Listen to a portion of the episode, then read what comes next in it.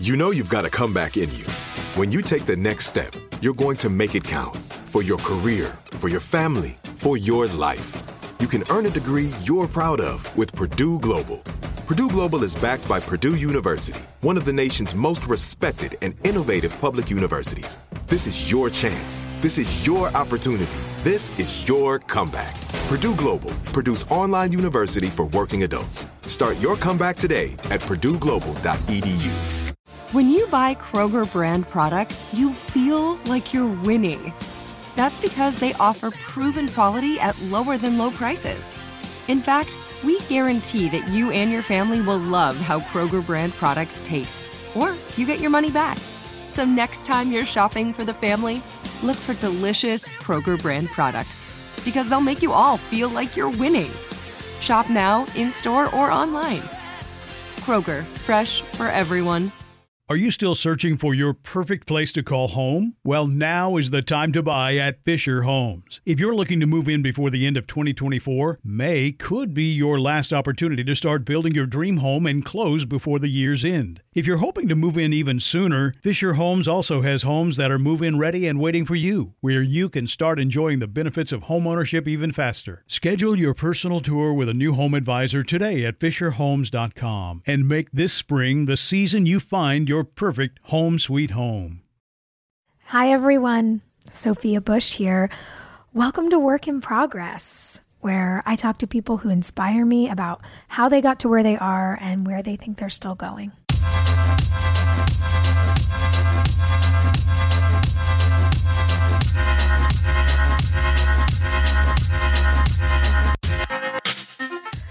Hello, hello, Whip Smarties. Today's guest is Kelly LeVeque. I am so excited that she is here, as so many of us are trying to get into better relationship with our bodies and our health. Kelly has been a person who has really inspired me.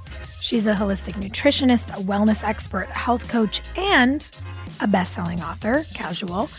I was so excited to talk to her on the pod about how she got into this, the scientific approach that she takes, as she studies the latest research, evaluates competing theories, and really dives deep before she ever gives advice.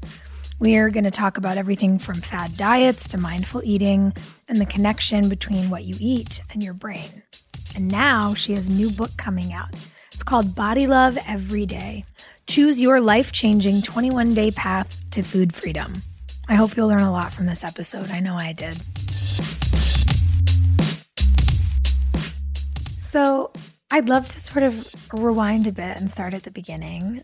I became aware of you just in the world because I, I think, especially for women, and I know men really struggle with body and health also, and they have this other wholly terrible set of expectations put on them. And I don't want to minimize that, but I also know how much more layered those expectations are for women um, when it comes also to like beauty and hair and fashion and makeup and shoes and all the just like so many things. And I feel like I see so many people doing so much bad for women on social and like bad diets and weird fads and strange teas and everything is like just saying awful things to us. Yeah. And then along came you in my sort of sphere of consciousness talking about health and talking about the body and talking about the way sugar works in the body and the way that our bodies break things down and the, the fats that they need and the enzymes that are important to our digestion and the way that our brains work. And I was like, this person is a scientist. like, you're actually having valuable conversations with us about how to be in our bodies, how to take care of our bodies, how to recreate a new relationship with our bodies and what inspires me about it is everyone, from my observation, it seems that you work with comes to like their own body better rather than want someone else's body. The people who know you or who read your book or who follow your teaching that we are so sorely lacking in this world because nobody teaches us about our bodies or about food or anything. Everyone who follows your stuff comes to a greater acceptance with their body. And I would just love that for us. I know I would love it for myself.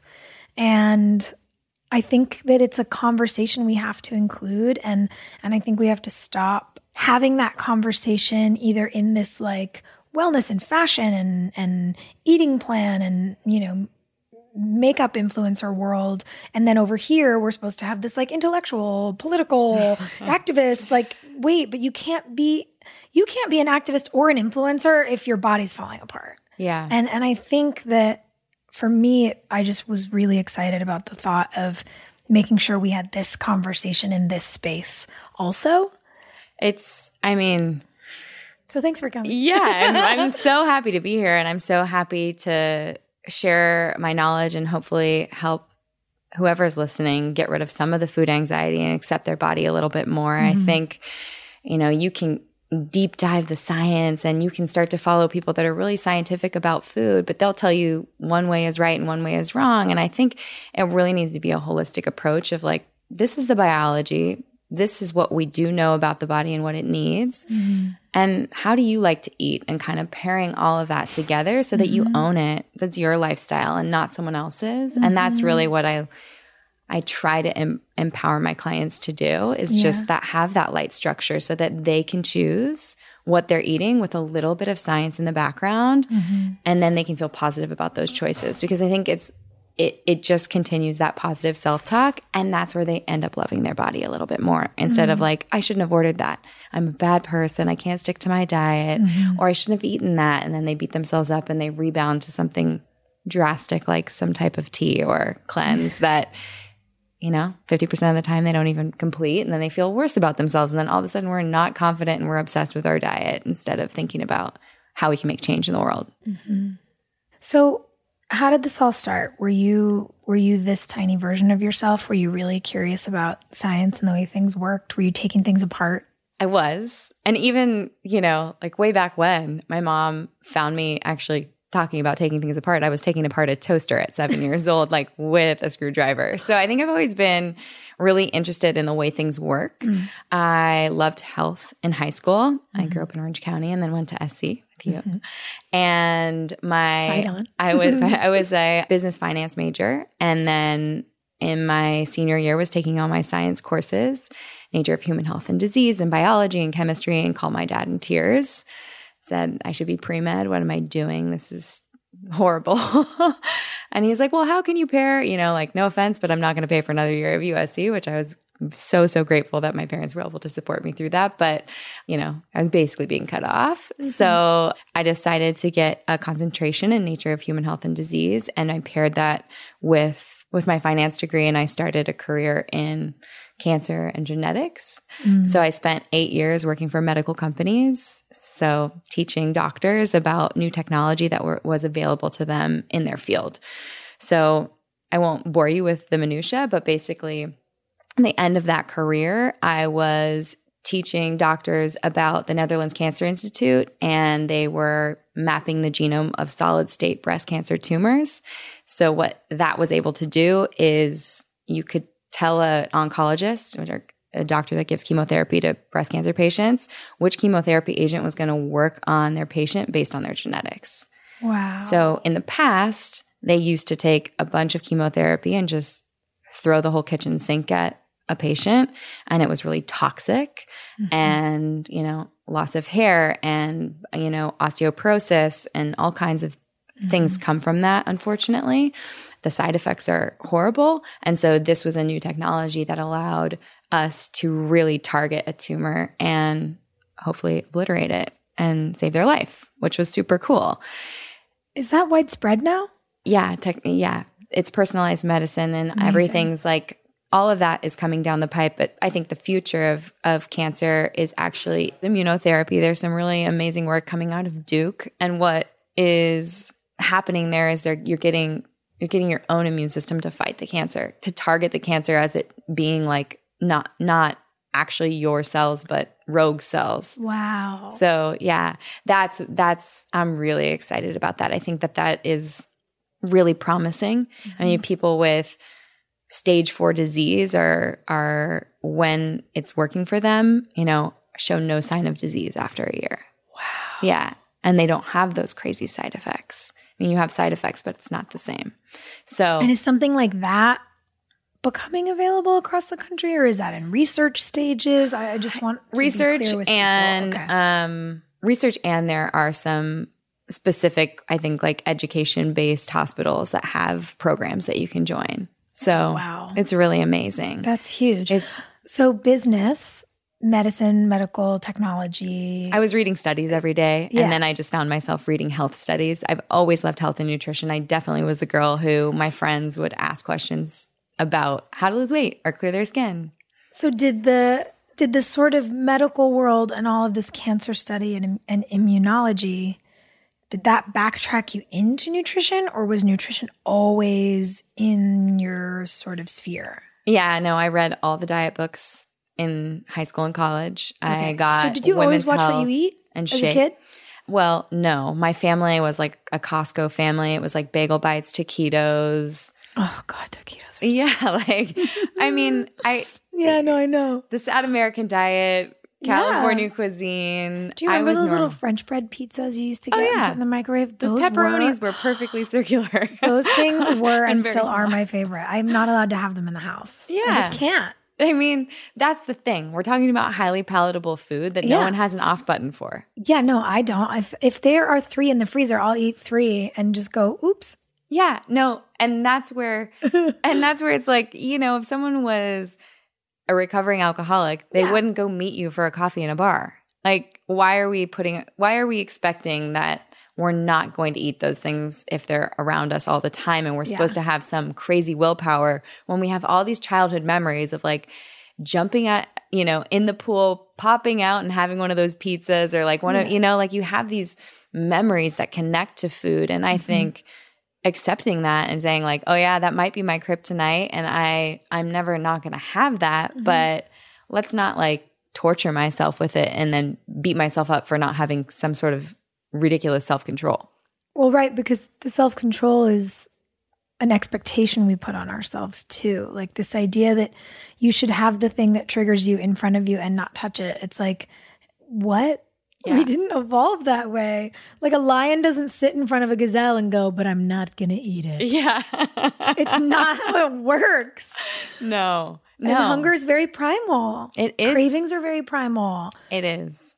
And I really work with clients to understand that. Like you mm. have over eight hunger hormones in your body constantly yelling at you to eat, you know, and each of those are regulated or down regulated by different things. Like the mm-hmm. physical stretching of your stomach calms a hunger hormone called ghrelin. So when people are just like, I'll just have a juice, I'm like, that's not going to weight your stomach and actually make you feel full. You got to eat the veggies that are full of fiber that kind of like get in there and push their elbows out so that your stomach actually triggers to your brain like we're good you know? And fat and protein do that as well. There's so many amazing ways to feel full and calm. And then yeah if there's a gazelle sitting in front of you or if your gazelle is a brownie and you actually feel biologically full better chance that you're not going to go for it. Right. And I think it's less about saying, you know, don't eat the brownie, don't eat the fattening food, but it's like, don't eat food that's poison. Yes That's been a big thing for me to get my head around because when somebody says, especially as a woman and especially as a woman in entertainment, like, mm. oh, people will say to me all the time, like, wow, you're a girl who eats. And it becomes this thing where I'm like, fuck yeah, I do. Watch me. And it, it's like this challenge. It's this thing of like, I own my body, I control my body. And then I'm like, I just ate a whole pizza to prove a point and I feel like I'm going to die. Like, I'm so sick. What was the purpose of that? yeah to prove You them know, wrong like- sophia but like I'm the one you're you're poisoning injured. yourself yeah yeah And you know, when we look at like what processed foods do to us and how bad sugar is for our body and that it's as addictive as cocaine and it causes all this horrible all these horrible side effects to our physical health and like our insides are deteriorating because of the chemicals we're eating. It's like maybe I shouldn't eat that just to prove that I can. What? Yeah So yeah, it's been there's certainly been a a readjustment for me, and I've tr- been trying to think more about what I deserve to eat. Like I deserve to eat food that's good for me. yeah I'm a nice person.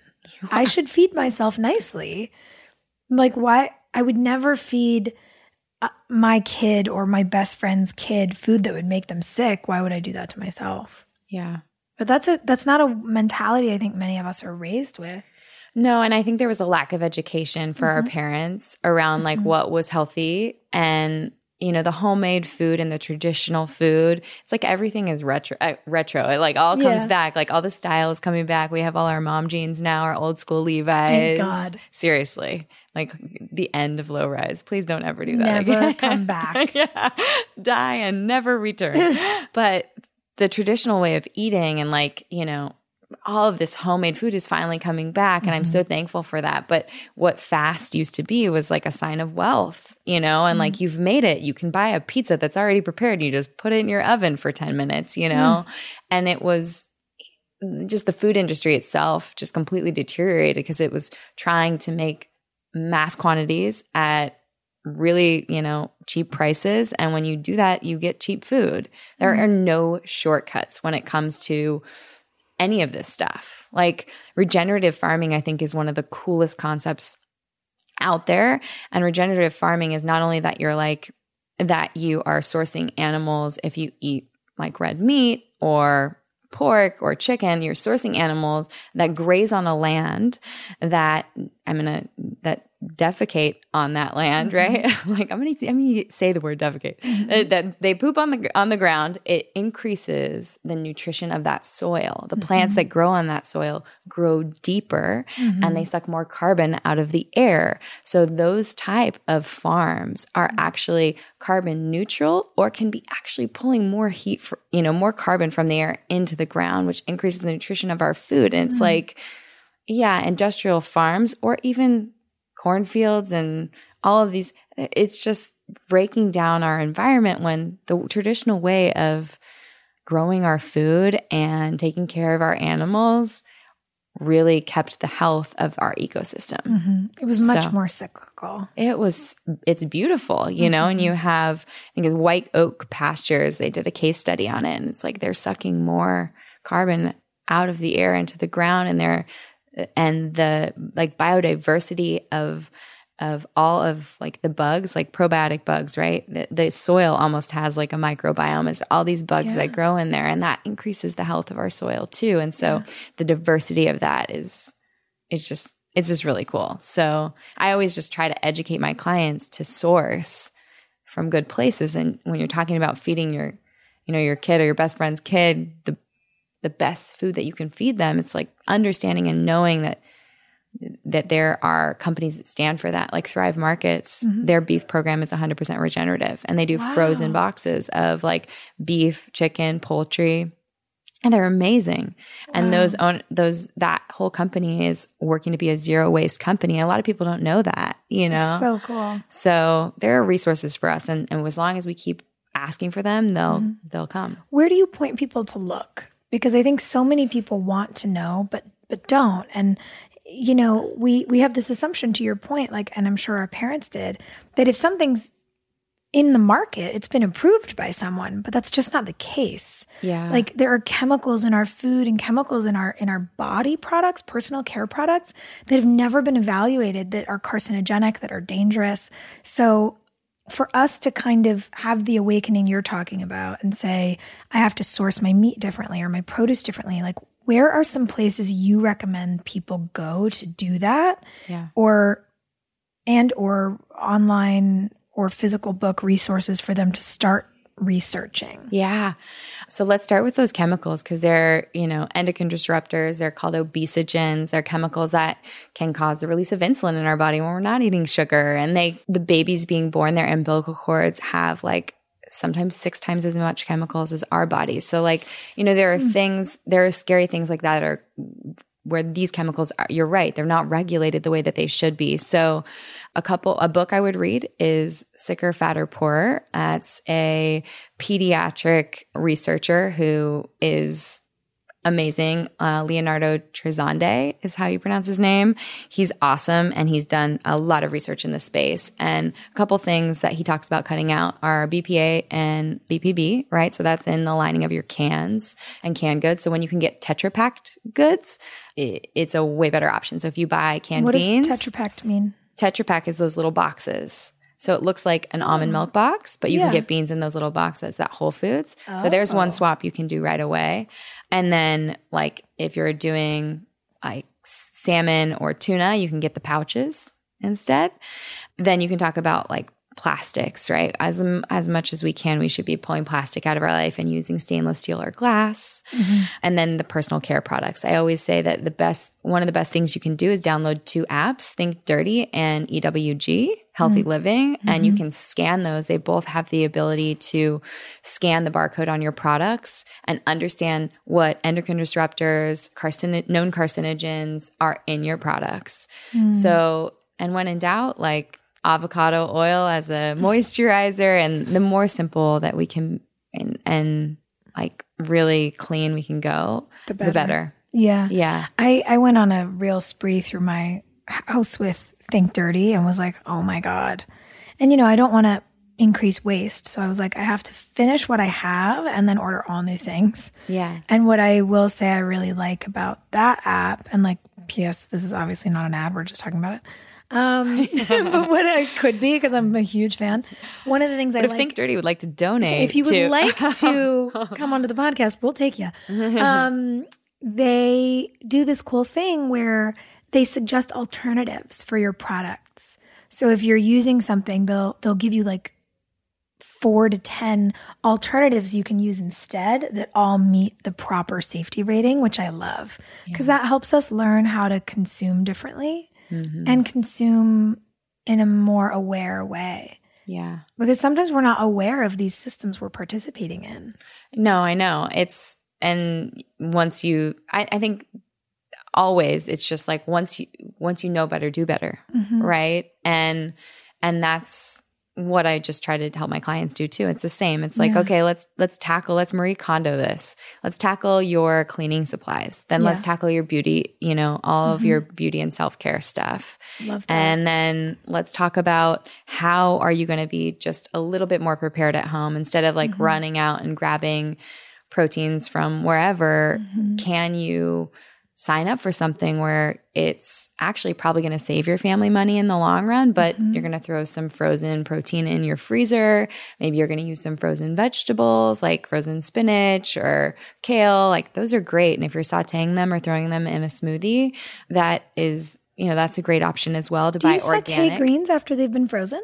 Sometimes, yeah. Really? Yeah. Oh. I mean, yeah. I put all my frozen greens in my smoothies. Yeah, I love it. Yeah. Either way. But it's like that's frozen produce is a great way to buy organic without those chemicals or pesticides mm-hmm. at a more affordable price and all the nutrition is locked in you know it's and sometimes certain fruits and vegetables increase over time which is sort of weird in a chemical reaction that I don't quite understand, but Whoa. it's like it, has been seen in berries that like when they're frozen, that can, they can actually have an increase in their nutrient levels. So, Nature knows things. Yeah, you're like, what? I wonder if there's some weird thing where, you know, if it, like historically, if winters were coming early or something, and mm-hmm. and things were freezing, nature made some incredible deal that kept us alive. Like yeah, I'm now gonna have to, to look it up, up, and give it to you. yeah, if you were able notes. to like dig up berries, you'd you'd get you'd be like nutrients. Yeah, you know, in yeah. in those long long winters. Okay, so obviously you're brilliant. No, you you did all this research and you read all those books in that era where you know we were in high school and a yeah. lot of those things I think were terrible for us. But yeah also so much medical research, so much so much cancer research and a career in genetics how how did you end up stepping away from that? Because i imagine that was a really rewarding space to be. And and how did you take all that knowledge with all your curiosity about food and nutrition and health and create a new career path? Yeah. So it was a side hustle at first. I was running around the the brentwood golf course with one of my girlfriends. We were just like out for a run she's like, you know what, Kelly, you really have to stop. You have to stop talking about health at parties and with our friends, and like, you need to make this a career. And so that night, I went home and I signed up for cl- my first class.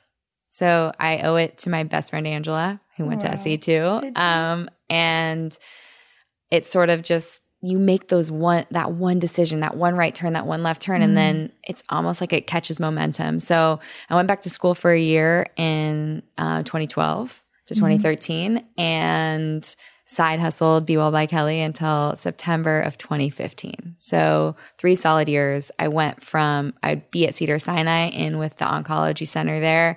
I'd go across the street to a coffee bean, throw, take off my scrubs, throw on like a little blazer and sit with a client at lunch to talk about their health. Wow. So I was, you know, making recipes and shooting them on the weekends. I was seeing clients in the morning, at lunch, at night, whenever I could. Like my first client was a bride Misha, and you can see her transformation on my website. But it really was, I mean, today she is like still the same, like glowing, vibrant person. And we worked together at 5 30 a.m. because she was a like a big time a, a big time director at Mattel at the time. So she had a crazy job. And I would meet her and we would work out and then I would measure her and I would we'd talk about her food for the week. And I did that every week for like six or eight weeks. And it's really rewarding because she's so confident with food now mm-hmm. and she knows the science and she knows how to source for her family and you know she, i just like you just see that confidence come through so mm-hmm. it was those moments where i had those i want to say transformations but it's not physical it's it's it is but it's not it's like it it's self-perpetuating because they love the way that they feel mm-hmm. and the science it's making decisions from from knowledge instead of like i can't have this or i can't have that. Mm. so i started to see it. And then in september of 2015 i i put my notice in with my cancer and genetics company and sort of had a meltdown and was like oh wow. I went from a 401k a company car like security to i'm now an hourly employee. And my husband had left being an attorney to be a writer and so he was a starving artist, and I was supporting both of us and paying his law school loans. so it was heavy, but whoa, I yeah. I, at that time, I had done. I had had Be Well by Kelly for three years, so I had enough confidence in knowing that my phone was going to ring, mm. but it still was scary. So I had to find a way to to really reach more people. And how do you learn? Because that, I mean, you're, what you're talking about is a startup. Yeah. And how do you learn practical things like how to manage finances, how to start a website, how to like, where do those resources come from? Because I think so many people out there are curious about starting a business or giving it a try and nobody knows where to start. Yeah. I would say the first thing I did was I grabbed my URL, bewellbykelly.com, mm-hmm. and I grabbed my Instagram handle and my Twitter handle and my Facebook page. Yeah. And I asked my friends, like I was really curious from with my entrepreneurial friends. And I think if you have a business idea, there's nothing wrong with a side hustle. And it is okay to dip your toe in and say, like, I'm going to do this on the side and I'm going to see if it can grow because I say, I t- tell people this all the time, but I jumped off a curb instead of a cliff in 2015 mm-hmm. because I had those three years of, of understanding my business. Mm-hmm. And at first, like I built a custom WordPress website that wasn't and I got an email from um, Who What Wear that said, "Oh, we really like this article you wrote for my domain and this food article, but it's not showing up well on mobile, so we're just going to hyperlink it to your Instagram instead." And I was like, "What are you talking about?" Went to my site on mobile and it just was like a train wreck. So I went home that weekend. I built a Squarespace by myself, and the Squarespace, my website right now is a Squarespace I built over a weekend.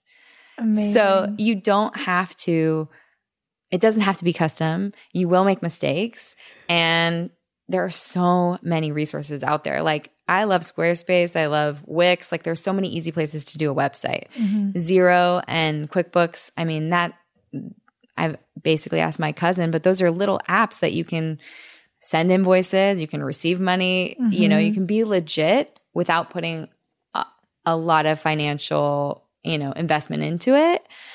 And then really it's about like I'm in the service industry, so it was really about giving away service. Like my first half a dozen clients I worked with for free. And I'm like 5:30 a.m. working for free with Misha. You're like, I really you have to know you want to do something to have your alarm go off before 5 a.m.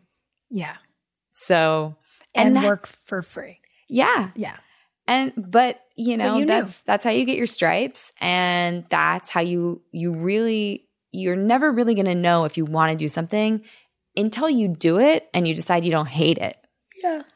Like there have been times people want to do something as their career or whatever, and they get into the day to day and they realize it's not what they want to do. Yeah. So, And then when you launched into doing this full time, did that also, I would imagine that leaving the company and getting into your wellness space full time meant that you had the space that used to be for the company for even more research and even more clients. Because you do take such a scientific approach to nutrition, which is why it excites me and it makes me want to learn more about nutrition and stop eating things that aren't good for me to prove a point. um, and I and I think it's really refreshing.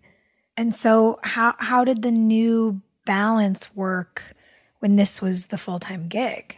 well, every day is different as an entrepreneur. Like, mm-hmm. I had more time, exactly what you said, to research, to put more content out there, to share more, to see more clients. And that was so, so exciting. And then there was days when I'd wake up and I'd be like, was this the wrong decision? This is so scary. Mm-hmm. But I mean, it would it's my passion and it's my purpose because what I saw was the more that I shared, the the more DMs I got about, you know, from women saying, "Hey, like just that explanation in your last caption, I, you know, I'm using that tip and I've used it for the last couple of weeks and I feel so much calmer and I'm not mm. coming home and binging on my kids' snacks at 3 p.m. And I don't know, you're a magician. How did that work? But it really mm. is about, I'm about my clients understanding how to balance their blood sugar, mm-hmm. eat for satiety, feed their microbiome. It's about adding to your life, not subtracting, not an eat, a do not eat list, right? So I'm constantly preaching that way on my Instagram and when I write for other, you know, blogs like mm-hmm. Well and Good or the Chalkboard Mag because I want the information to be out there so that people don't feel so stressed out about a headline that says coconut oil is going to kill them or Yikes. that bacon causes cancer, you know, because if you grew up eating that way or and there's a lot of misinformation. Mm-hmm. So it's it's really about being a trusted source and an education source for people.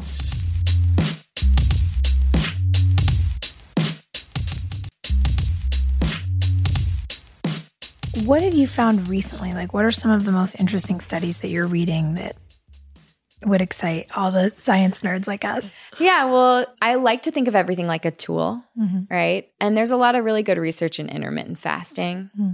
And so, what I like to talk to my clients a little bit about is like, what benefits can someone see from intermittent fasting? And And in case there's people listening who don't know what that is, can you give us a quick overview? Sure. It means that you're intermittently not eating. So mm-hmm. there are different ways to do it. And there are a number of programs that have, are, you know, popular on the internet, whether you're only eating in a six hour window or you're only eating 500 calories two days a week or mm-hmm. yeah for the most part it means that you're shrinking your eating window. So with clients you might see on the internet someone say oh you shouldn't have your first meal until 12 or 1 or 2 and then you should stop eating by 8 p.m so there's a six hour window. What that fasting period do- does for you is it allows you know blood sugar to come down. It allows insulin the hormone the storage hormone to be cleared from your bloodstream. And so your body is able to quote unquote cleanse. Your body is constantly cleansing. Every cell is detoxifying every day.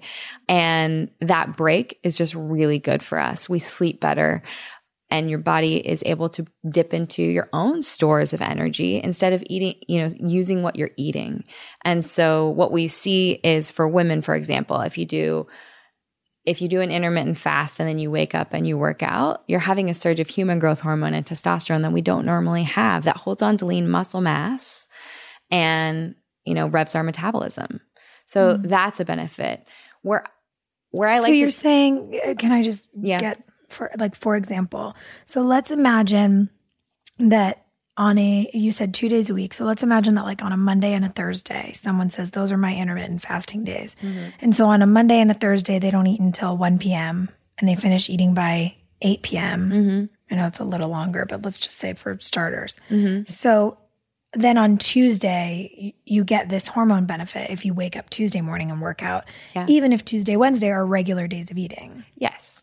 So That's really cool. It is really cool. And the thing that I like to do when when I sit down with a client it's it's really understand them as a person because a mm-hmm. lot of people can't wait until 1 p.m. to eat. And Yeah, I don't think I could go that long. and the research is showing if you if you wait until 1 and I there are people that do intermittent fasting and then they blow not say blow it but they just they go for a high sugar, high carbohydrate mm-hmm. type of a meal, we're actually showing inflammation markers go way higher and blood sugar goes mm. way higher than if they would have just eaten normally throughout the day. Right. So I really, when it comes to intermi- intermittent fasting for me and my clients, I really like them to start earlier. So maybe mm. their first meal is at 10 a.m. Mm-hmm. and they eat, you know, between 10 a.m. and 4 p.m. and they're having dinner like at my grandma's time, you know? But what they're doing is they're digesting their, they're eating in the daylight hours, which is way better because what we're finding too is that every cell has a circadian rhythm. And so when you, for example, when you eat the same amount of calories later at night, you mm. have a higher propensity to store those calories as fat. Wow. So we, we need to be God, I love a late night snack. That's bad news for me. Yeah. we need to be eating in the daylight hours. Mm-hmm. And we, Like so, the way we evolved, you mean? yeah. Wow. Again, let's go back to the way our ancestors ate and traditional ways of, of making food and eating food.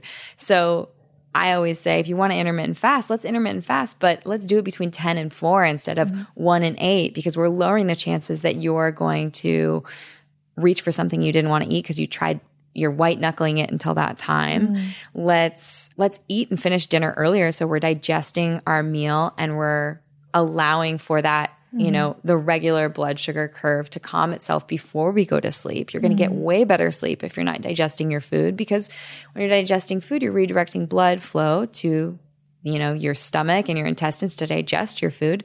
And we need that blood flow to cleanse our brain. The lymphatic system sends blood to cleanse your brain While you sleep. While you sleep. Mm. So waking up and feeling like you're ready to go and neurons are firing, that's important, especially mm-hmm. when we have big work to do. Yeah. Wow, that's so interesting. So I love intermittent fasting as a tool. I like to personally use it between 10 and 4. And I or have my eating hours between 10 a.m. and 4 p.m. And I'll do it occasionally. Let's say that I had a wedding or a night out with friends and we went a little bit late. I might use that as a tool the next day instead of saying, Oh, I'm so mad at myself. I shouldn't have had the Rice Krispie treats at that party or I shouldn't, you know. Hmm. No, that's a waste of your time. That's already in the rearview mirror. You know, look, living in the future gives you anxiety. Living in the past makes you depressed. You got to be in the present. What can you do right now? And what little tweaks can you make to really steer your ship? Because hmm. when we feel you're never going to be perfectly balanced, but when people make these really drastic turns in one way or the other, like I'm going to cleanse, I'm going to binge, that's going to make you, you know, that curve is way more aggressive. It's going to make you feel very unbalanced. You just mm-hmm. have to know that it's like a pendulum ball. You're going to float a little bit off the midline and you just use these little tools to kind of mm-hmm. redirect your ship. And that that's okay. Like Totally it's normal. okay if you go to a wedding and you eat and drink all night. Yeah. That's okay. But those memories and that life, like that's another thing that's really interesting is understanding how stress really is affecting inflammation markers in our body. Mm-hmm. You know, that's another piece of research that's coming out right now. And it's, you know, showing that stress has an effect on inflammatory markers on blood mm-hmm. tests. Wow. So, you know, your thoughts really affect your biology. Mm-hmm. So, it might be better just to have the dessert and a drink at the wedding instead of stressing the week before you go that you're going to blow it and the week mm-hmm. after that you are mad at yourself about it. Like, Right. that's causing more harm. So if somebody wanted to start doing intermittent fasting and say 10 to 4 felt extreme, mm-hmm. would you say like, okay, try to give yourself 10 to 5? 10 to 5, 10 to 6. I mean, to 6, great. Yeah. It's an 8-hour window. And would you tell people to like try just one day a week to start it out and see how they feel cuz that I've heard for some people that's all they need. Like one day a week of intermittent fasting changes people's lives. Yes, absolutely. That's I think you start every habit mm. and every health like addition that you make, you know, like you're adding all these tools, you you add them one at a time and you mm-hmm. that's that's how you find out. You add them one at a time and you add them slowly because you need to know if they work for you. And yeah, you don't add like six new habits. you're like. I'm gonna wake up. I'm gonna, you know, drink 20 ounces of water first thing every day, and then I'm not gonna drink coffee. I'm gonna work out, Mm-hmm. and I'm done eating at four. And it's like, that's going to fall apart. Yeah. Let's pick something that, and let's get good at it and let's make it a habit and Mm-hmm. then watch it become a foundation in your life. Mm-hmm. And then all of a sudden you turn around and you've added these things slowly, you know, in six months, you feel like a way healthier version of yourself Mm-hmm. than if you keep starting and stopping these really aggressive cleanses or diets or fads. Right. And what do you think that is? Because there are so many fad diets and, and people claiming that they've got the quote perfect weight loss solution or body fix or whatever. And we do need to be science based. We do need to rein it in a little bit because those, all that fad stuff feels crazy and it feels dangerous. Yeah, you know, a lot of the fads are coming out of like a research study here or there, and people are just clinging to that and selling you on that. And there mm-hmm. always is a little bit of science behind some of it. Like if you look at South Beach and Atkins and like low carb and, you know, high protein or whatever, a, they're looking at the biology, but what what they're not thinking about is the quality right? They're mm. like, oh yeah, you want to go keto? Have a brick of cream cheese. You'll lose all your weight and feel great. But there need it. We all want Yikes. to, you know, it's like a quick fix. Everything Yeah. is always a quick fix, and nothing, nothing worth anything is happens quick. Right. Like, and all, by the way, if you lose the weight quick, it, it comes back quick because you haven't really built those habits into your life. You just got really excited about it. And honestly, that's some of the hardest things I deal with is when a client has the ability, you know, has the hormonal support of the metabolism or whatever, their their genetics, when they do clean it up and they lose weight really quickly, mm. well that's the that's a problem. It's great for them in the moment but it's a problem for the long run because what i mm-hmm. deal with is them going well i know i can lose it quickly so i'm just going to go out and you know eat whatever i want and not be not treat my body like a temple for the next six weeks. It's summer. Let's party. And then we do it all over again Yeah. and that's really frustrating because it's frustrating for them. It's frustrating for me because I know that it's still causing inflammation mm-hmm. and, and harm to their body. Mm-hmm. So I'd much rather have sustainable habits and have it take a little bit longer mm. because I know we're building foundation for wellness. Yeah. And that's something I think, I mean, even just hearing you talk, I'm like, yes, that's what I want to start learning how to create for myself because we have all this information, but no knowledge. You know, so I think there's so many of us out there who who don't have the breadth of knowledge that you do, who feel like we've heard everything, but we don't know what's true for us. Right. And that's really tricky. And you and you wake up one day and you go, like, my body has changed and everything feels out of whack and I don't know why. Hmm. So I like the practical advice of try to start intermittent fasting one day a week and see what happens. Like that's a huge thing because it feels doable Yeah. you know? And and then you have the other thing that feels like a really doable starting point.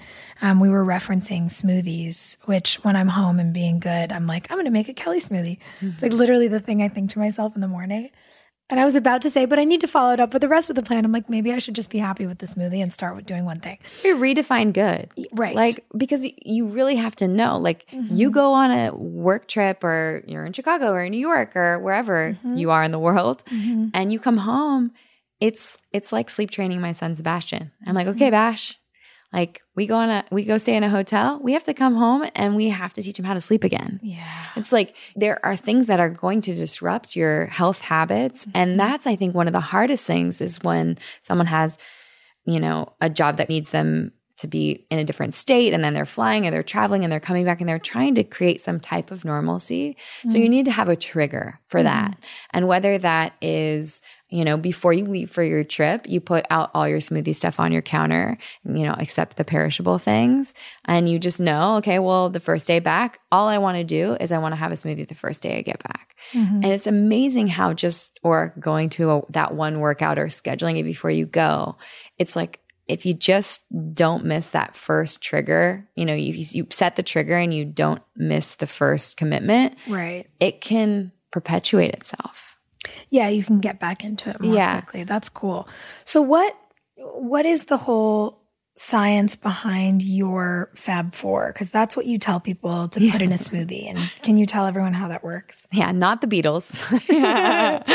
Yeah. So for me, I created the Fab Four really for a number of reasons, but I wanted to know what does my body need? On a biological level, what do I need? Mm. Well, you need essential amino acids. That's from protein. Mhm. You need essential fatty acids from fat. So Mhm. those are like your omega 3, 6, 9. Mhm. And then you need fiber and you need phytochemicals or antioxidants, right? And so what I call the Fab Four is protein, fat, fiber, and greens. And that covers what your body biologically needs. So when it comes to fiber, that's your gut microbiome. It's trillions of cells, bacteria cells that live in your gut, on your skin, everywhere in your body. Mhm. And they're fed by, they basically eat the fiber that you eat, soluble fiber, and they multiply and they protect you from the outside world. So that to me, even though, you know, someone might say fiber isn't essential, I think it's essential when you think about being healthy. It all starts in the gut, mm. right? Your gut microbiome really protects you from the outside world. If you eat something and it goes in your mouth, in your stomach, in your intestines, that bacterial lining is like a shag rug protecting this very delicate wood floor that is your intestines. It's one cell thick. So it's like we are an ecosystem and we need to continue to feed it. And then when it mm. comes to the greens piece, I'm looking for you to increase phytochemicals on your plate because things like NRF2 are genetic pathways that are activated by antioxidants. So a good example would be sulforaphane. Sulforaphane is a phytochemical inside of cruciferous vegetables. And sulforaphane is something that when it comes in contact with our cells, we release anti-inflammatory enzymes, anti-cancer hmm. enzymes, and these phytochemicals don't last in our body. So you can't just like have broccoli on Monday and, And think that you're having the that on benefits on Friday. Friday. you need it's your body needs consistency. So our So, bo- and when you say, because you referenced broccoli as a cruciferous vegetable, for, Yeah. for anyone who may not have heard that word before, yeah, or who might be like, a what, a huh? yeah. What, what else falls into that category? cruciferous vegetables. Yeah. So um, broccoli, cauliflower, Brussels sprouts, kale. If those are too fibrous for you and you're like, oh, that makes me sort of bloated and I don't feel great, arugula is a cruciferous vegetable. So you can have a salad. But but what happens is, is we absorb these phytochemicals and it's like sending your cells to the gym. They come up, they punch the cell, the cell's like, ah, and then it releases these enzymes that, you know, fight are anti-cancer, are anti-inflammatory. So it's it's you're really sending yourselves to the gym and you need to do this all the time because our body is trying always to get rid of phytochemicals and get and not retain them and they only work for a certain amount of time. So I always say consistency is best. So yes, I want you eating greens or something deep in color at every single meal. And mm-hmm. all this is is it's about saying, what do I need? Mm-hmm. Well, you need protein. You need those amino acids. They they build every every cell in your body. You need the mm-hmm. fatty acids that helps you absorb nutrients from your food. It is really really good at making you feel satisfied. Fat. And then the fiber and greens piece is really about gut health and mm-hmm. cell cellular health. There was a fad, you know, a few decades ago that started attacking fat, and everything was like fat free this and mm. fat free that. And fat is good for us. Like our brains need fat. Yeah, your brains are work. mostly fat. Right. Yeah. So can we get into explaining the difference between good fat and bad fat and maybe make people less afraid of it? Yes, absolutely. so, so fat is what helps our body absorb fat soluble vitamins. So you mm-hmm. need fat. So a lot of people are vitamin D deficient. Well, if you're not eating fat, you're not going to be absorbing absorbing vitamin D from your foods. Mm. So what I mean by fat soluble is there are certain things that your body will not absorb from your food without fat. So antioxidants, a lot of them are fat soluble. Hmm. And also all your fat soluble vitamins D, E, A, and K. Hmm. So we need all of those as well for just our regular health. Hmm. And then when it comes to feeling full and feeling calm, fat actually um, releases satiety hormones like cholecystokinin. If we're not eating fat, we're not releasing those satiety hormones that make us feel full. Fat also slows the absorption and digestion of our food, so it elongates our blood sugar curve. So we're not spiking as high and crashing as hard. You And want that subtle wave. I want the wave. I'm always looking for the wave. Okay. So fat became the enemy because people said, you eat a bunch of fat, it's going to make you fat. And the thing is, is your body can burn fat. And we know that because it, obviously, not obviously, you might not know this, but fat can be burned in the form of a ketone. So ketosis is a really po- popular, nutritional ketosis is a popular diet or keto, mm. right? Where your body burns fat for fuel. So f- fat isn't the only thing that can make you fat. And fat is a phenomenal source of nutrition. Mm-hmm. So you need it to absorb your nutrients. I think what people need to understand is there are healthy forms. Healthy forms of fat include nuts and seeds, mm-hmm. right? You're getting a bunch of antioxidants and vitamin E from those. You a healthy form of fat is omega 3 in salmon. This is anti-inflammatory fat that your body needs to fight inflammation. Mm-hmm. And inflammation is the root of all disease. So if you're not having enough omega 3, from the food that you're eating or supplementation, you're you're going to be in an inflamed state. So mm. it's really about for me how how can we be better and how can we add to our plate? So it is, you know, it is about adding those healthy fats. Olives, phenomenal source of fat. My Coconut, favorite. amazing, right? I could eat a jar of olives in a sitting if I let myself. That's so yummy. You should. They're so good. Yeah phenomenal yeah, for brain health. Oh, good. Maybe that's why I like them so much. And and to your point, there are different kinds. Like our body processes a French fry very different than our body processes tofu or even just a regular potato. Can you walk us through that? Yeah, there are does there are industrial s- seed oils. So safflower, sunflower, corn, cottonseed. You're going to see these on the sides of your hummuses. They're going to be the oils that like fried foods are made of, and they replace trans fats. Unfortunately, when you think about like, I don't know, like safflower oil or canola oil, rape, which is rapeseed oil, how are we getting the oils out of these nuts and or these seeds that you can't actually press? So you have to think about that. Like I always like to tell my clients, if you could squeeze an olive and get olive oil, that's a healthy fat. You squeeze coconut meat and get some, you know, coconut oil, that's a healthy fat. But these really small seeds, they use chemicals to extract those. So it's a lot of times it's a hexane mm. chemical process to remove those fats. And not only does that degrade the fat, but those fats are are oxidized omega 6. And omega 6 when you think about the omegas 3, 6 and 9, you're like, "Oh, those are essential fatty acids for my body. They keep me healthy." But omega 6 in excess in the form of an oxidized form of it is really inflammatory in your body. Huh. So omega 6 that you would have that you would normally eat from an almond in its whole state form is protected. Those the that omega 6 it's a fat that can go rancid, right? They tell you shouldn't leave your nuts in a cabinet for you know in a clear container for too long because they they go bad. So we keep our nuts in the freezer. How long do the they fridge. last in the in the pantry? I'm asking for a friend. Yeah, like I think three months at max. Okay. So I always tell people if you buy bulk, put them in your freezer or put them in your refrigerator. They'll wow. last longer if they're How ground. How long in the fridge or freezer? You could get six months in the fridge. Wow. To maybe even a year but you're keeping those fats from oxidizing and oxidation happens with air and with heat. Got it. So and and with light. So anytime that you can have anything any like delicate oils in a cool dark sealed place, that's the best. Mm. Like your olive oil should be a dark bottle. It should you should always screw the lid on tight and you should put it in like the darker cooler part of your kitchen, not mm. where a window is coming through, you know, sunlight's coming through a window and heating that oil up. Mm. But the omega 6 in like a whole food, mm-hmm. like a nut or a seed in their whole form, in the whole form you have vitamin E that protects that and antioxidants and all of all of those work together to not allow that to oxidize. It's if it's ground or it's an oil form, it's going to oxidize a lot faster. Mm. So if you have flax meal, keep that in your fridge or ground your flax fresh.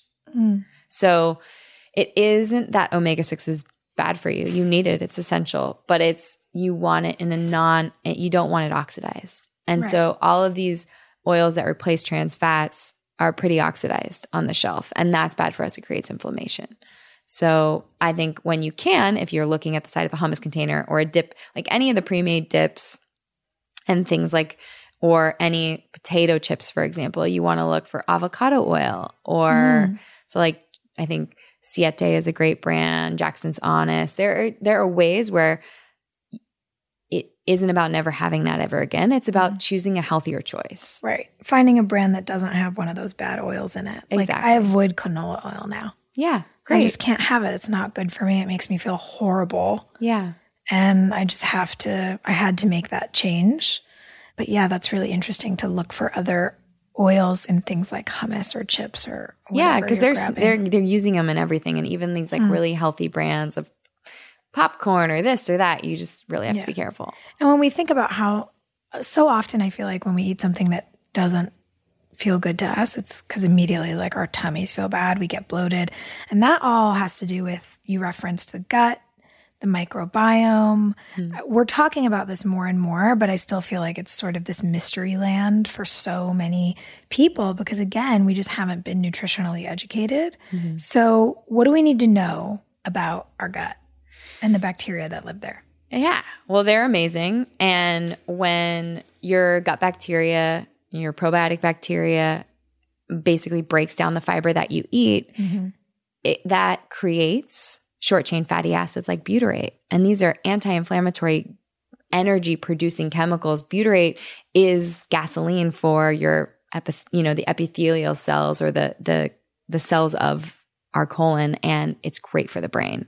So you want to constantly be eating fiber to feed these guys.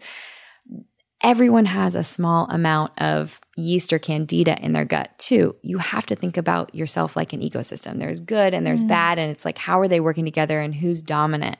So specifically you want you want to be taking probiotics, you want to be eating fiber rich foods and you want to try your best to avoid eating a bunch of thing, processed sugary foods that w- might overfeed yeast and candida. Mm. So, like a bag of gummy bears in a sitting is a bad idea. Eh, just it's it's just gonna It shouldn't be a regular habit. it shouldn't be a regular habit. But you know what? Research Also, is- asking for a friend. you know what research is also showing us though is that your body constantly wants to maintain a healthy microbiome and if you pull back on the sugar and you work to reintroduce fiber rich foods and vegetables and you just think about and that's like honestly that's why I like the Fab Four because I'm like okay don't worry about the gummy bears. How are you getting some protein fat and fiber at your next meal? And so, if you make that smoothie every morning, you're guaranteeing that at least one meal a day is the right thing for your body, your microbiome, your enzyme production, all, all of these things that we're talking about. Yeah, absolutely. And there's a really like there's ways that you can increase it. Like I I I sometimes use the tool of acacia fiber. Acacia fiber is a soluble fiber fiber. It's a powder and sometimes I'll have my clients add you know, one to two tablespoons of that to their smoothie as an ad. But hmm. people get really excited about these fads and they go gung ho. They're like, oh, I'm going to put acacia fiber in my water at every single meal. And then all of a sudden, it's like Miracle-Gro in their gut and they're super bloated. It's like, no, it's, it, you have to go slow and you have to be methodical about it because otherwise you're just overgrowing bacteria in your in your gut and you don't want to do that. You just want to you just want to feed what lives there and try to feed it healthy whole foods. Mm. The way that nature intended is that the sugars and starches of our food come in a cellular form so when you talk about having What does that mean? A cellular form? so, for example, I'll use the example of orange juice hmm. or apple juice. Apple juice is a good example. So, you have a whole apple and then you have apple juice. So, apple juice is acellular because it's out of its fiber cell. Hmm. Apple is a cellular, you know, sugar or carbohydrate. And what's so cool about that is when you eat an apple, you have to digest through that fiber to release the sugar. So the process happens slower. So mm-hmm. again, that's supporting, you know, more smooth blood sugar curve. And it's also preventing you from spiking, crashing, feeling like horrible, bloating, you know, fast bloating.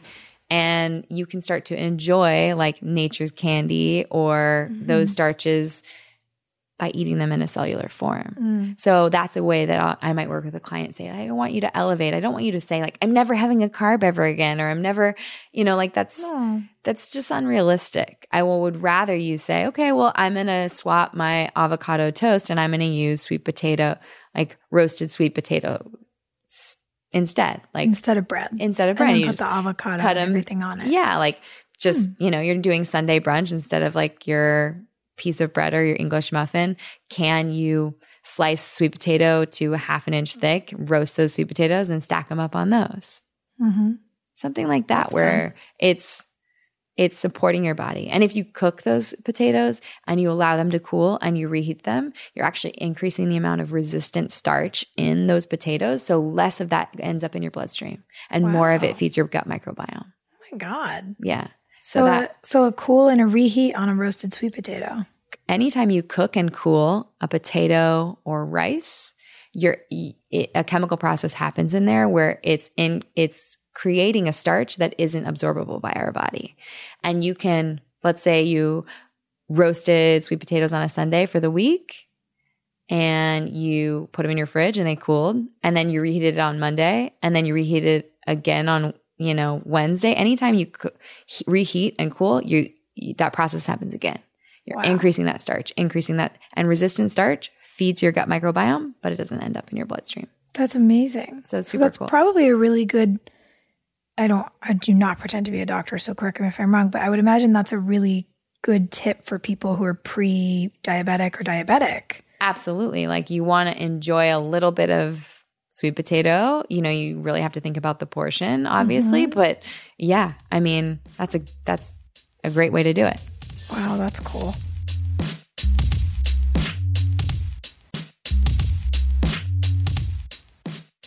So that that feels like we're getting into the territory of talking about mindful eating, like ways to be conscious of what we're eating, how we're eating it, and how we treat the things we're putting in our body, because essentially that's how we treat our body. Mm-hmm.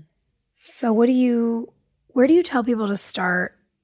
Because I think mindful eating again feels like kind of a mystical term Yeah. to a lot of folks who don't know where to we didn't grow up doing it. Yeah. Yeah, if it wasn't part of your family and everyone, I mean, I remember coming home from soccer practice and just mowing a plate of food and oh, not yeah. thinking about it. And I think I probably did the same. I did the same thing probably last week, you know? So I, for me, I like to put in tools that are a little bit automated so that we don't have that moment where we make a wrong choice because we mm-hmm. aren't being mindful and then we feel bad about ourselves. So there's two ways to approach it. Like yes, if you can wrap your head around taking a minute to think about what you want and what your body needs and treating your body right, you can make a healthier choice. There is no question about that. And so, but for some people, when given the opportunity to think about it, mm. they end up making the wrong choice because they just want something sweet or mm-hmm. they vacillate between like, oh, I'm gonna get the healthy thing. Oh, forget it. I'll start tomorrow. And they end up picking, you know, something wrong. So I do like a little bit of automation, I would say. Like if or habit, like, yeah, have the smoothie. That sets the tone for the day. And then because your blood sugar is balanced, because your hunger hormones are regulated, you feel like you can make a more conscious choice around lunch. The mm. problem becomes when we're going, going, going, and we just grab for something. And then all of a sudden we already ate it and we already feel, and now we're feeling bad about it. And we decide that we're going to start at a future date instead of at our next meal. Mm-hmm. So I will say when I work with clients, it's all about the next meal. And when you say, I'm going to start tomorrow, I like to explain that let's say you had a donut for breakfast, your blood sugar spikes, it's starting to come down, you're crashing, you're not feeling great. What's going to make you feel the best is probably to have some more, you know, sugar producing foods to, to bring yourself back up. And you're going to want that. But what you can do to regulate and to feel better immediately after that is to eat something with protein in it. And so I will teach people and educate them to really look for protein after they have something like that to re-regulate so that they mm-hmm. aren't in a place where they're cyclically making those choices to spike and crash and spike and crash and spike and crash. That's really interesting. So yeah, instead of writing off the whole day, it's actually you can re empower yourself to say, next meal, I got it. Yeah. And it's really, it's a bad habit that a lot of us have mm-hmm. coming from this bad dieting culture where the middle of the weekend's there and you're like, well, I'll just start on Monday. You yeah. know, we've grown up doing that because diets were so prevalent. Yeah. It's, it's really scary. sad. And it strikes me that saying I've got it at the next meal is the is it's a positive self-strengthening statement. It's a statement about I can do this. I can make a difference for myself. And I'll start tomorrow is basically saying, I'm too weak to do this today. So you're putting yourself in this feedback loop of, I don't have the power to take care of myself. And that's a really horrible place to be. Yeah. So one of the tools that I have some of my clients do is is look at the places where they order food from. And when they're in a really positive place and they're mm. very present and they are thinking about how nice of a person they are and how they should treat their body nicely, I'll say, let's pull up all the menus of your favorite places. And if you were feeding your best friend's child or the person you love the most, what would you order for yourself here? Mm. And how would you nourish your body? And now I want you to take that and I want you to write that down in your own Word document. I want you to create the like, you know, your family takeout to go pick up sort of menu. And then when you have those moments where you you maybe made a choice that didn't make you feel good, I want you to think about that next meal and I want you to go to your menu and I want you to pick something. Mm. And what ends up happening too is a lot of times people can outsource that. Like, how many times have you, you know, had a friend say, like, I'm going to grab you something? Like, what do you want? Mm. And you're put on the spot and you have to make a decision really quickly and then you second guess the decision. Mm-hmm. These are things that I have my like big CEOs and VPs use because their assistants don't ask them anymore what they want for lunch. I go, where are we ordering? You know, or where would you like me to order from? And then they go to their list and they go to their mm-hmm. menu and they automate it for them because after a week or two of eating that way, that's what they want to eat. That's yeah. what they crave. It's getting over that hump of it's work to make myself eat this way. Mm-hmm. Once you're eating that way and you feel so good, it's no longer work. So we just need to get you over the hump of it becoming something you love to do for yourself. Right. And sometimes we need to outsource and get a little help doing it. Yeah. Eat, make have a buddy, eat with friends, create a sort of system.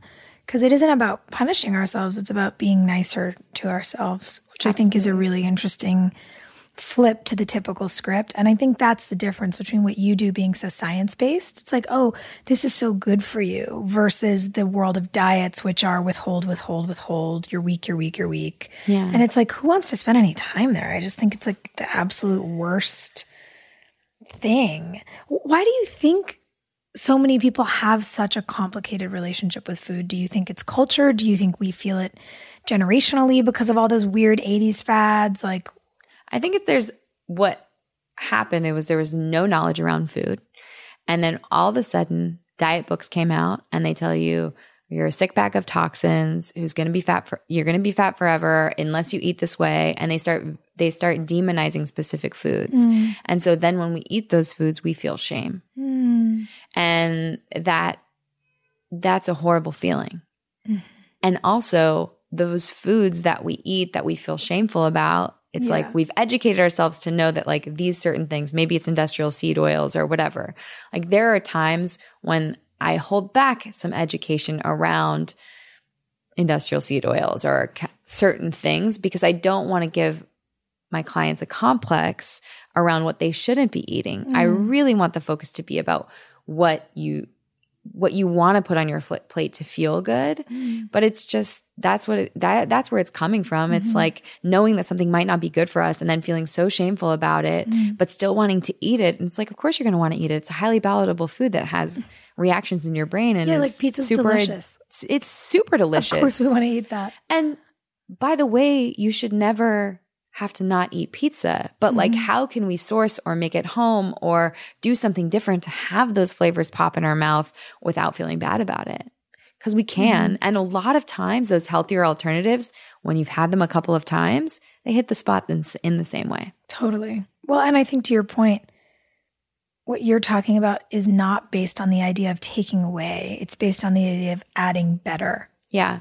And if you start adding better, then what you want next changes.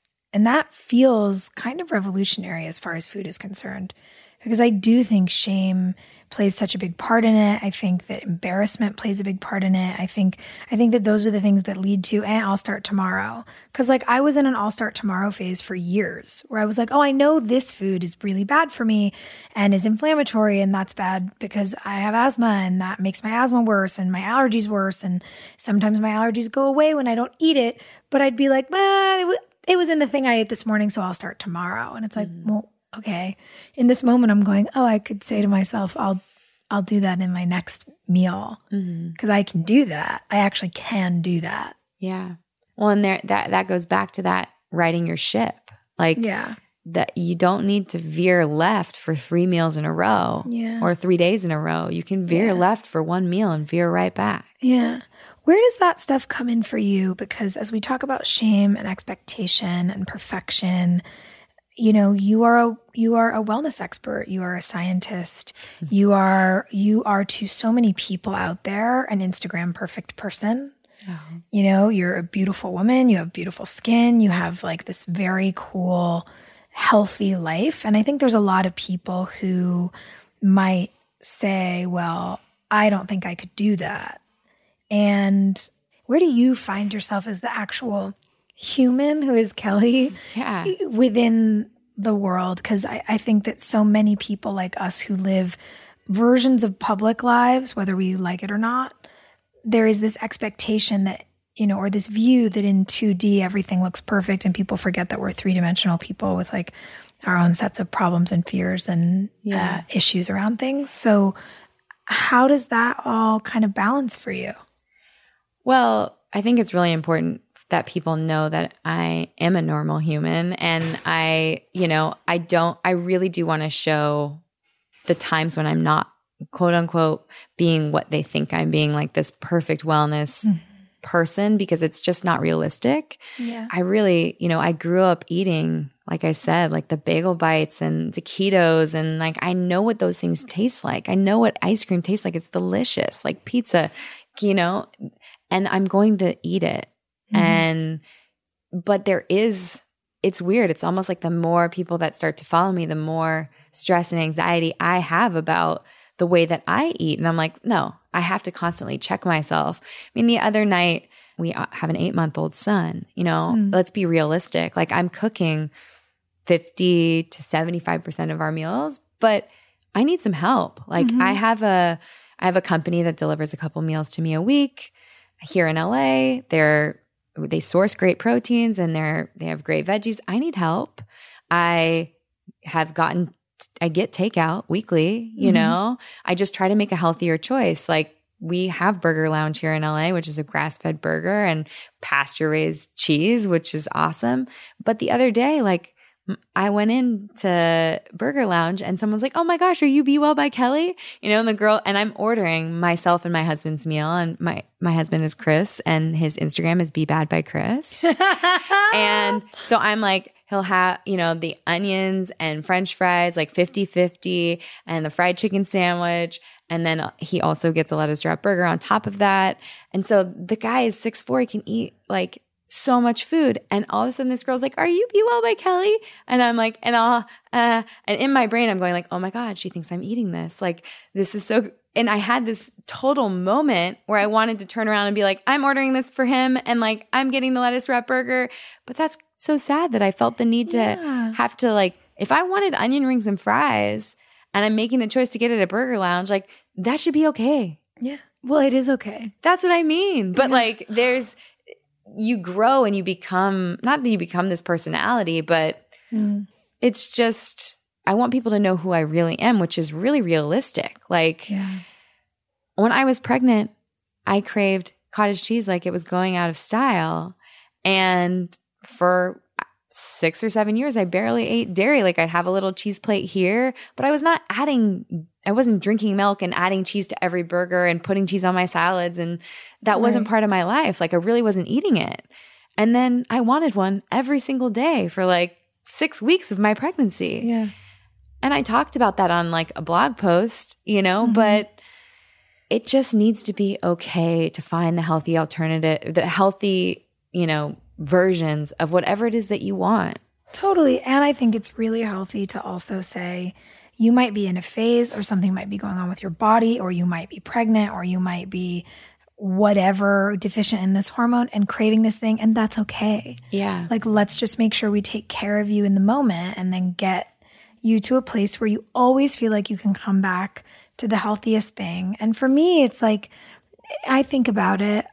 I think that probably the healthiest I ever was in my eating, I was training like super aggressively with a stunt team to do stunts on this movie. And so their whole thing was like, you're going to train like one of the boys and six days a week you're ours and then sunday you get a cheat day. And i was like excuse me sir i am a young lady who goes out on the weekends and that is impractical. And so my like my bartering with my training team was uh, saturday night is mine and sunday brunch is mine and i'll give you all the rest. And i was like so technically that's two cheat meals instead of three on cheat day. So you're winning and i'm winning too. And it was like and you know i wasn't like reducing calories or or starving myself or doing any of those things. I was actually eating so much more because I was working out so intensely. But I was just on a really, really healthy plan, like super protein and veggie heavy. And then Saturday nights, I was like, give me all the pasta, give me all the cocktails. and Sunday morning was like, give me like the like Hair of the dog. like I need, the, I need, I need like a full Mexican brunch. I want a burrito. I want the tacos. And and I never felt bad for a single thing I ever ate. And I was like, oh, right. Cause I just had a little bit of a better balance. And even that, I wouldn't be that extreme now. I don't have to be. I'm not like trying to, you know, run after moving vehicles Yeah. um, in my everyday life.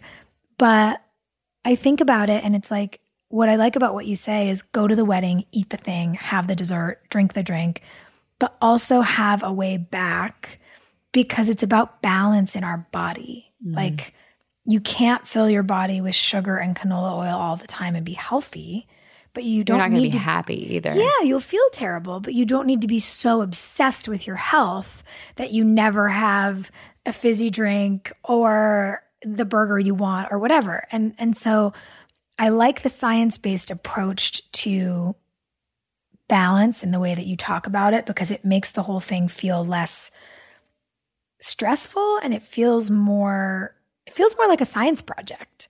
And like I love a science project. Yeah.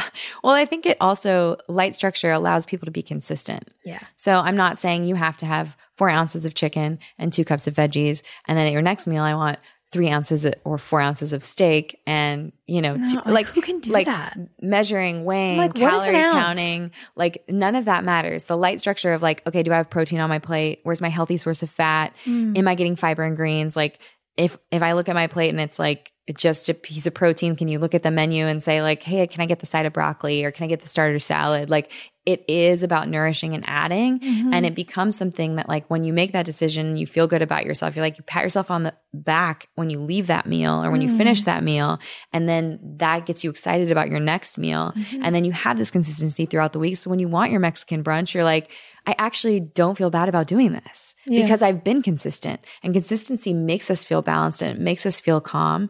And that's the beauty of it. it is like, yes, heck yes, like have that Mexican brunch. And by the way, don't get up and feel bad about it. Right. I love that. Why do you think and and I wonder if your opinions on this changed, you know, even more now as a mom. I mean, I know your baby's not in school yet. He's 8 months old, but why do you think we don't teach nutrition in school and and shouldn't that be taught to us from a young age? Yes. My mm-hmm. first health class was in high school, just like it was my science class as a freshman or sophomore. And I mean, even even doctors, MDs with 14 years of school have a man like their mandatory hours are 23 mandatory hours in nutrition. That's it. That's it? That's it. They don't Doctors. They don't get nutrition. But you think about it. There is like it's there's so much that they need to learn to keep people alive, and the way that our system works is so backwards because what's becoming priority for them to learn is like how do these devices work? How do these pharmaceuticals work? Like how do these how do these things work to save lives? Not not starting from the root cause. And so, yeah, it's crazy. My It- mind is blown right now. I mean, there are so many issues that people are prescribed prescription drugs for that can be fixed with nutrition. Mm-hmm. And we're looking at this at this crisis of overprescription. But this is like a way, and it- these doctors get 23 hours of I can't even believe it. and it's a way bigger issue because when you think about healthcare and the problems with healthcare and not, people not having healthcare, then doctors are getting lower reimbursements for the 14 years of school, and then they have pay, so they want to see more patients. So then they see instead of seeing 10 patients a day, they see 30 patients a day, and they see 30 patients a day. They're seeing you for 10 minutes. Yeah. And they're going, You have this symptom. Here's this prescription. See you later. I'm going to get reimbursed. I'm going to fix your problem real quick this is such a bad system. it's a horrible system. So, you know, whenever you can, like I always try to have clients look for functional MDs Mm. because a functional medicine, you know, practitioner or doctor, these are MDs or DOs that go to school and then spend an extra year in fellowship to become a functional Mm. MD. And what they're looking for are the root causes. Yeah. I just saw a functional medicine doctor here. I mean, I grew up in LA, Mm. but I moved out of the state at 21 to work and ha- and didn't come back here really regularly for I don't know, 14, 15 years essentially. And so I've never really had a doctor here and I've been looking forever and I like go to an appointment, I don't like this person and I go to an appointment, I'm like I don't like their vibe or I feel rushed or whatever. And I just I've I got a functional MD recommended to me and I went to my first appointment. I was in his office for two and a half hours That's what I mean. and I cried like four times. And I I couldn't, wonder if it's mine. it, it it was like the most we can't say his name because then everyone will go to him. Everyone will go. Well, we'll talk. I mean, if it's a, if it's the same, we'll talk about it. But I did tell him I wanted to bring him on the podcast because it's like truly so insanely amazing to me. But I, well, then if you if you're gonna bring him on the podcast, then you can say his name. it's Dr. Lekos. Yeah, yeah. that's my person. he is a game changer. I feel more empowered about my health than I ever have before because I had an actual well rounded conversation with a doctor who asked me about nutrition and sleep and stress and trauma and relationships and therapy. And if I have a spiritual practice, do I meditate? Like it, it was so next level incredible. And I just thought to myself, every single human deserves this. We have to fix the system yeah, no, we have to advocate differently exactly. for medicine for education for schools for our kids you know it's it's like a wild thing Yeah.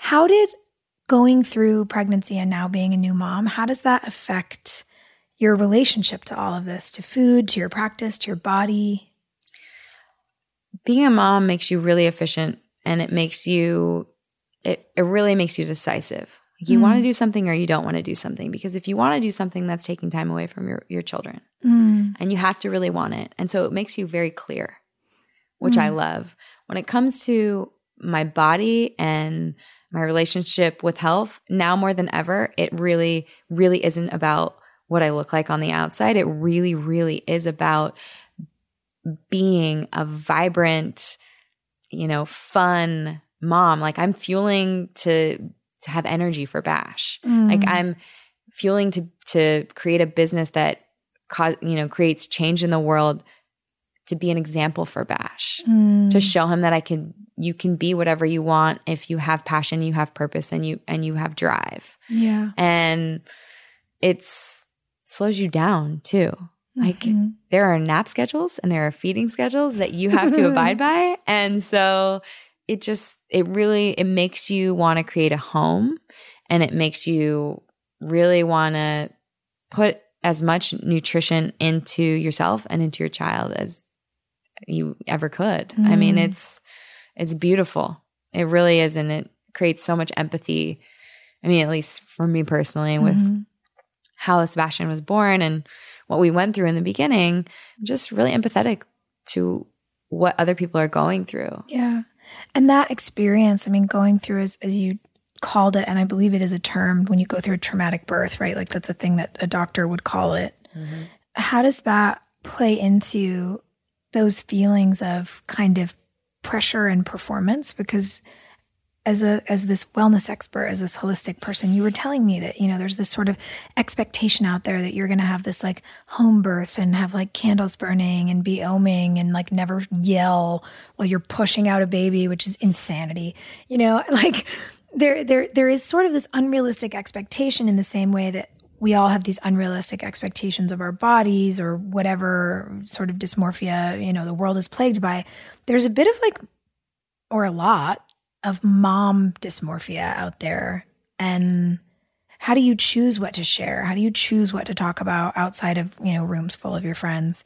Yeah, it it's like everything when when you have a platform. It's you dip your toe in the water and you see how it feels. Mm-hmm. Like how much backlash are you getting for your choices? Cuz I'm not here to pull my the audience of like how should I be parenting and raising my child and No. is it any of their business? But you know what? I've chosen to have a social platform so it becomes sort of their business and they can say what they want and there are trolls and but what really matters is how Chris and I feel about raising our son Mm. and we did have a very traumatic birth. So for us, all of I think I want to say the little things that really cause a, a new mom to feel stressed out or unworthy or anxious we we don't really have those experiences like i don't care when bash learns to walk he'll go to kindergarten walking Mm. you know he'll get there and Mhm. it isn't we're not a pressure cooker on his milestones because he's alive and he's healthy Right. and we had a moment where he might not have been Mm. And so we have this perspective that so many people don't have as new mm-hmm. parents. And then the world is telling you you need this gadget and that gadget, and you need to be going to this type of curriculum preschool. And by the way, Bash is eight months old, and here in LA, I should be on preschool tours right now. And I'm like, wait a second, I don't know where I'm going to be in two years from now and what I'll want then, you know? But, you know, learn a little bit, educate yourself, but everyone needs to have their own opinions and experiences and how someone feels about something. It's empathy. We talked about this. Like, whatever you want to do with your child and your family, that's your business. And I don't need to have an opinion about it. Mm. It's like watching other Mhm. people live their lives instead of judging it, Yeah. you know? So it is, I think when you go through that trauma, and, or for us, the judgment's gone. It's just like, hey, you don't want to sleep your train your child and you want to be co-sleeping in the bed until they're two. Like that's none of my business. Yeah.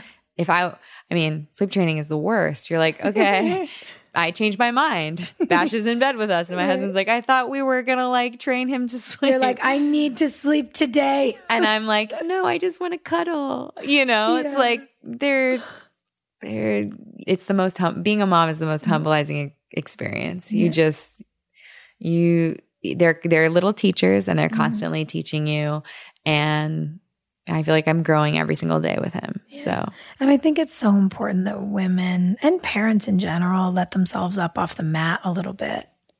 It's like it doesn't all have to be so one way or the other, so rigid. Like you don't have to meet other people's expectations to your point. You know, I've watched some of my friends really struggle with some of that and then watch them have these beautiful moments of freedom where th- where they sort of shrug off an expectation. And I'm like there you are you deserve it you know and and you can't tell anybody anything but I think isn't it always so clear for us like when we see people we love we see how magnificent they are. It's always so clear but when you're in it Yeah. sometimes you're struggling. And it's it's a wild thing to watch the way that there's been so much social conditioning that makes new moms struggle when I'm like, you guys are superheroes and literally all you need, all you deserve in every single moment is support. yeah. And like if you change your mind, if you're if you're sleep training and then the baby's in the bed, like literally you made a human who cares. Yeah. I think you're amazing. Yeah. No, it's Yeah. about being able to pivot. And that's where I Mhm. think like even even when people sort of back to diets, like if you're if you're marrying your diet or you're you're acting like it's your religion or it's this really strong thing in your life that you can't deviate from, Mm. that's going to cause a lot of pain because you're Mhm. going to have to hide when you want to deviate or you don't feel great. And it's the same with being a mom. Like it's a lot easier if you can just get on board with pivoting when you need to pivot Mhm. instead of trying to defend something that isn't making you feel good, that isn't good for your family, that isn't good for your child. Mm. It's like I've had so many clients do keto or paleo or be a, you know, be vegetarian or vegan and they've talked about it so much that that's the way they're going to do it and that it becomes almost like part of their persona that it's so hard for them to break it or to, to, to change their mind because they've built it up and talked about it. And social media adds this layer of like, now even people I'm not even friends with know that I eat this way or mm. drink this smoothie or do it's this like, but thing. what if it doesn't like, actually make you feel good? And that's the thing.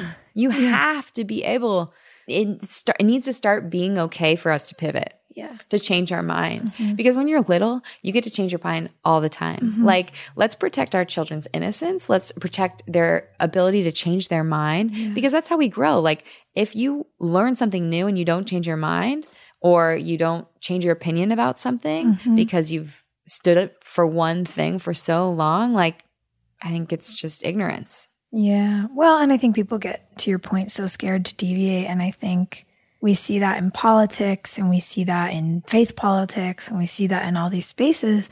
And it's like, it's okay to learn something and change your mind. Yeah. It's okay to say, I really believed this and now I see it from another person's perspective. And I still am going to make the decisions I would make, but I respect that this person's going to make a different decision. Like, oh my God, can you imagine if if we gave such permission to the world? It would be so nice. Be a beautiful place. Yeah. Yeah. So one of the things I do think it's so important to acknowledge because the world of health and wellness can often feel really exclusionary based on privilege and economics. And and I do think one of the things I love so much about your book is that anybody can apply those lessons whether they're on the strictest food budget or they've got cash to burn because as you mentioned like you recommend certain kinds of frozen vegetables and things that are really affordable and like can go into those smoothies and can start to change in diets.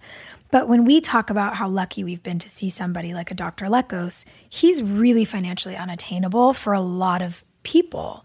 Like hundreds of, do- of dollars for a first session that are not covered by insurance isn't something everyone's lucky enough to be able to do. And I do want to just acknowledge that. So, my curiosity as we're celebrating, you know, functional medicine is where are the accessible entry points to functional medicine for people who are f- trying to figure out how to afford taking care of themselves in the best way? Well, there's a great company that started in New York called Parsley Health, mm-hmm. and it's a membership based program mm-hmm. where you pay monthly and they do take insurance and they offer health coaching and they offer MDs and they do a lot of functional medicine type testing where they're doing stool test analysis, hormone analysis, mm-hmm. um, a regular, you know, full panel blood test. And that it you know, is a great attainable way for people mm-hmm. who want to see a functional MD or, you know, learn more about their body and like the root cause of maybe what's going on mm-hmm. at a mm-hmm. more affordable price. That's awesome. Yeah. And I think that that's so important because we have a lot of work to do, obviously, with our healthcare system, but health should not feel like an unattainable place to get to for people. We sh- we should feel like we have touch points and Parsley seems like a great resource. And if someone's in a space where perhaps a Parsley Health is not available to them, what would you recommend as questions to ask their doctor? Because I know that I've certainly been in the space where I've needed something and you know I've looked at my health plan and I've like I I tore something in my hip doing stunts at work a couple years ago. Total nightmare not the point. But I called a specialist and they were like well, unless you've gone to your GP, gotten a referral, the specialist won't be covered by insurance, and then the price is going to be insane. And I was like, well, this is a pain in the ass. Nobody told me that. So I had to make an appointment with my GP to then get the referral to go to the specialist, to then have the specialist refer me to the to the MRI, which had to be approved. And it's this very drawn out process. Mm. But I feel like at least if you know the process, you can manage going through it.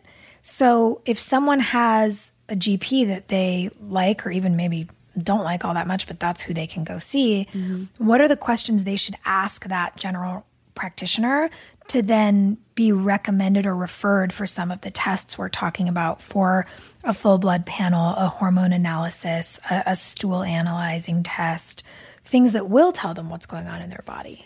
So, unfortunately, like a stool test is not super common unless you're seeing a gastro for some type of mm. gut issue. And a lot of times it's functional MDs that are doing that. Gastros, a lot of times, are doing colonoscopies and endoscopies, mm-hmm. and they're using cameras to kind of see if there's any physical issues going on. Got it. They also do, gastros do do breath tests. So, one thing like SIBO is sort of common. Uh, it's um, That's a bacterial infection, yeah, right? yeah, it's a small intestinal bacterial overgrowth, and that can cause major bloating. And that's something that if you are dealing with major pain, hard bloating, I would ask your general practitioner to refer you to a gastro and get a breath test to see if you have that.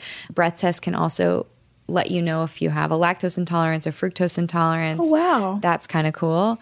Whenever I see, whenever anyone sees their OBGYN or their GYN of female health, you know, if you're a female, I always like to get a full blood panel because a lot of times a lot of people aren't seeing their general practitioners. Mm-hmm. So I'll say, if I have a client who just goes to their gyno once a year, I'd say, do ask your gyno to run a metabolic panel on you to, you know, get your cholesterol tested, maybe get C reactive protein, mm-hmm. add that to your blood test. Because if they're taking blood to just do your general panel, they can add metabolic health markers as well. Mm. And that's important to look for. And those are things that you can request if you know to request them. Yeah, like if you want to know a little bit of, you know, you can get all of your cholesterol, you can get a cholesterol panel, mm-hmm. just get your cholesterol. If you want to do, you can get your A1C, which will tell you your average blood sugar.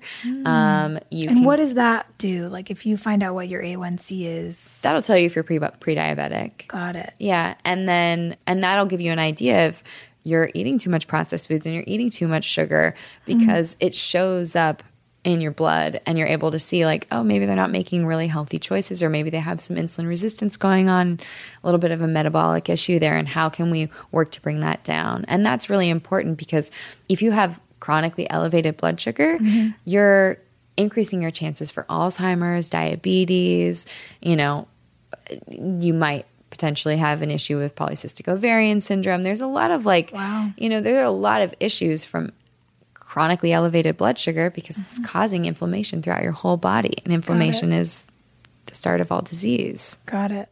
Well, the title of the podcast is called Work in Progress because I think we all are. And I know from personal experience and the experience of so many of the incredible people I get to sit across from that we all feel like we can look through screens and everyone else has everything figured out. But then you sit with people. I'll never forget hearing Oprah say that no matter who she interviewed, whether it was a president of the United States or like the world's most successful singer, the minute the interview was done, they'd lean in and go, Did I do okay? Because they wanted to make sure they had done a good job on Oprah, you know? And and so I realized that like we're all just trying to figure it out. Nobody ever has it figured out. You know, we're constantly evolving if we're lucky enough to age. So, what in your life, whether it's personal or professional or something for the world, what feels like a work in progress to you right now? Other than maybe sleep training? no, no. I would say like I- I feel like I want to say everything. Like I'm a I'm a small business entrepreneur and as my mm-hmm. business grows, I have to continue to learn and I have to mm-hmm. continue to to change and grow with it. And there are times when I try to treat my business the same way where I need to hire someone and I need to up level and I need to have like a bookkeeper and an attorney now. And I can't just be scrappy because that's my reputation and I need to take it a little bit more seriously as I mm-hmm. evolve. And and I think the same is going to go with my family and I'm seeing that and feeling that right now. Like I mm-hmm. can talk all day long about meal prepping and like always making your smoothie and then you become a new mom and you're like, "What time is it? How can I not make my own smoothie?" Like how can I get not get this done? Mm. And so I think as Bash grows, our family is going to continue to grow and I'm mm-hmm. you can't be prepared for something you haven't gone through. So I'm like mm-hmm. a constant work in progress Yeah, you don't know what you don't know. and just like finding those new tools and trying to create those triggers to help create that balance and that foundation of wellness in our family is mm. really what I continually try to do. Is like, How can we automate something or how can we have those triggers that really support us to, to live a healthy, balanced life? Yeah, I love that. Thank you for sharing. And thanks for all the info. And and guys, we're gonna make sure that on our platforms this week we link you to Kelly's book. It's so informative, will make you feel less crazy and actually teach you the science of how your body works instead of tell you to deprive yourself of things that you don't need to be deprived of. So let's start a little revolution in how we take care of ourselves, you know? Yeah. Yeah. Thanks. Thanks. This show is executive produced by me, Sophia Bush, and Sim Sarna. Our supervising producer is Allison Bresnick. Our associate producer is Caitlin Lee. Our editors are Josh Windisch and Matt Sasaki. And our music was written by Jack Garrett and produced by Mark Foster. This show is brought to you by Brilliant Anatomy.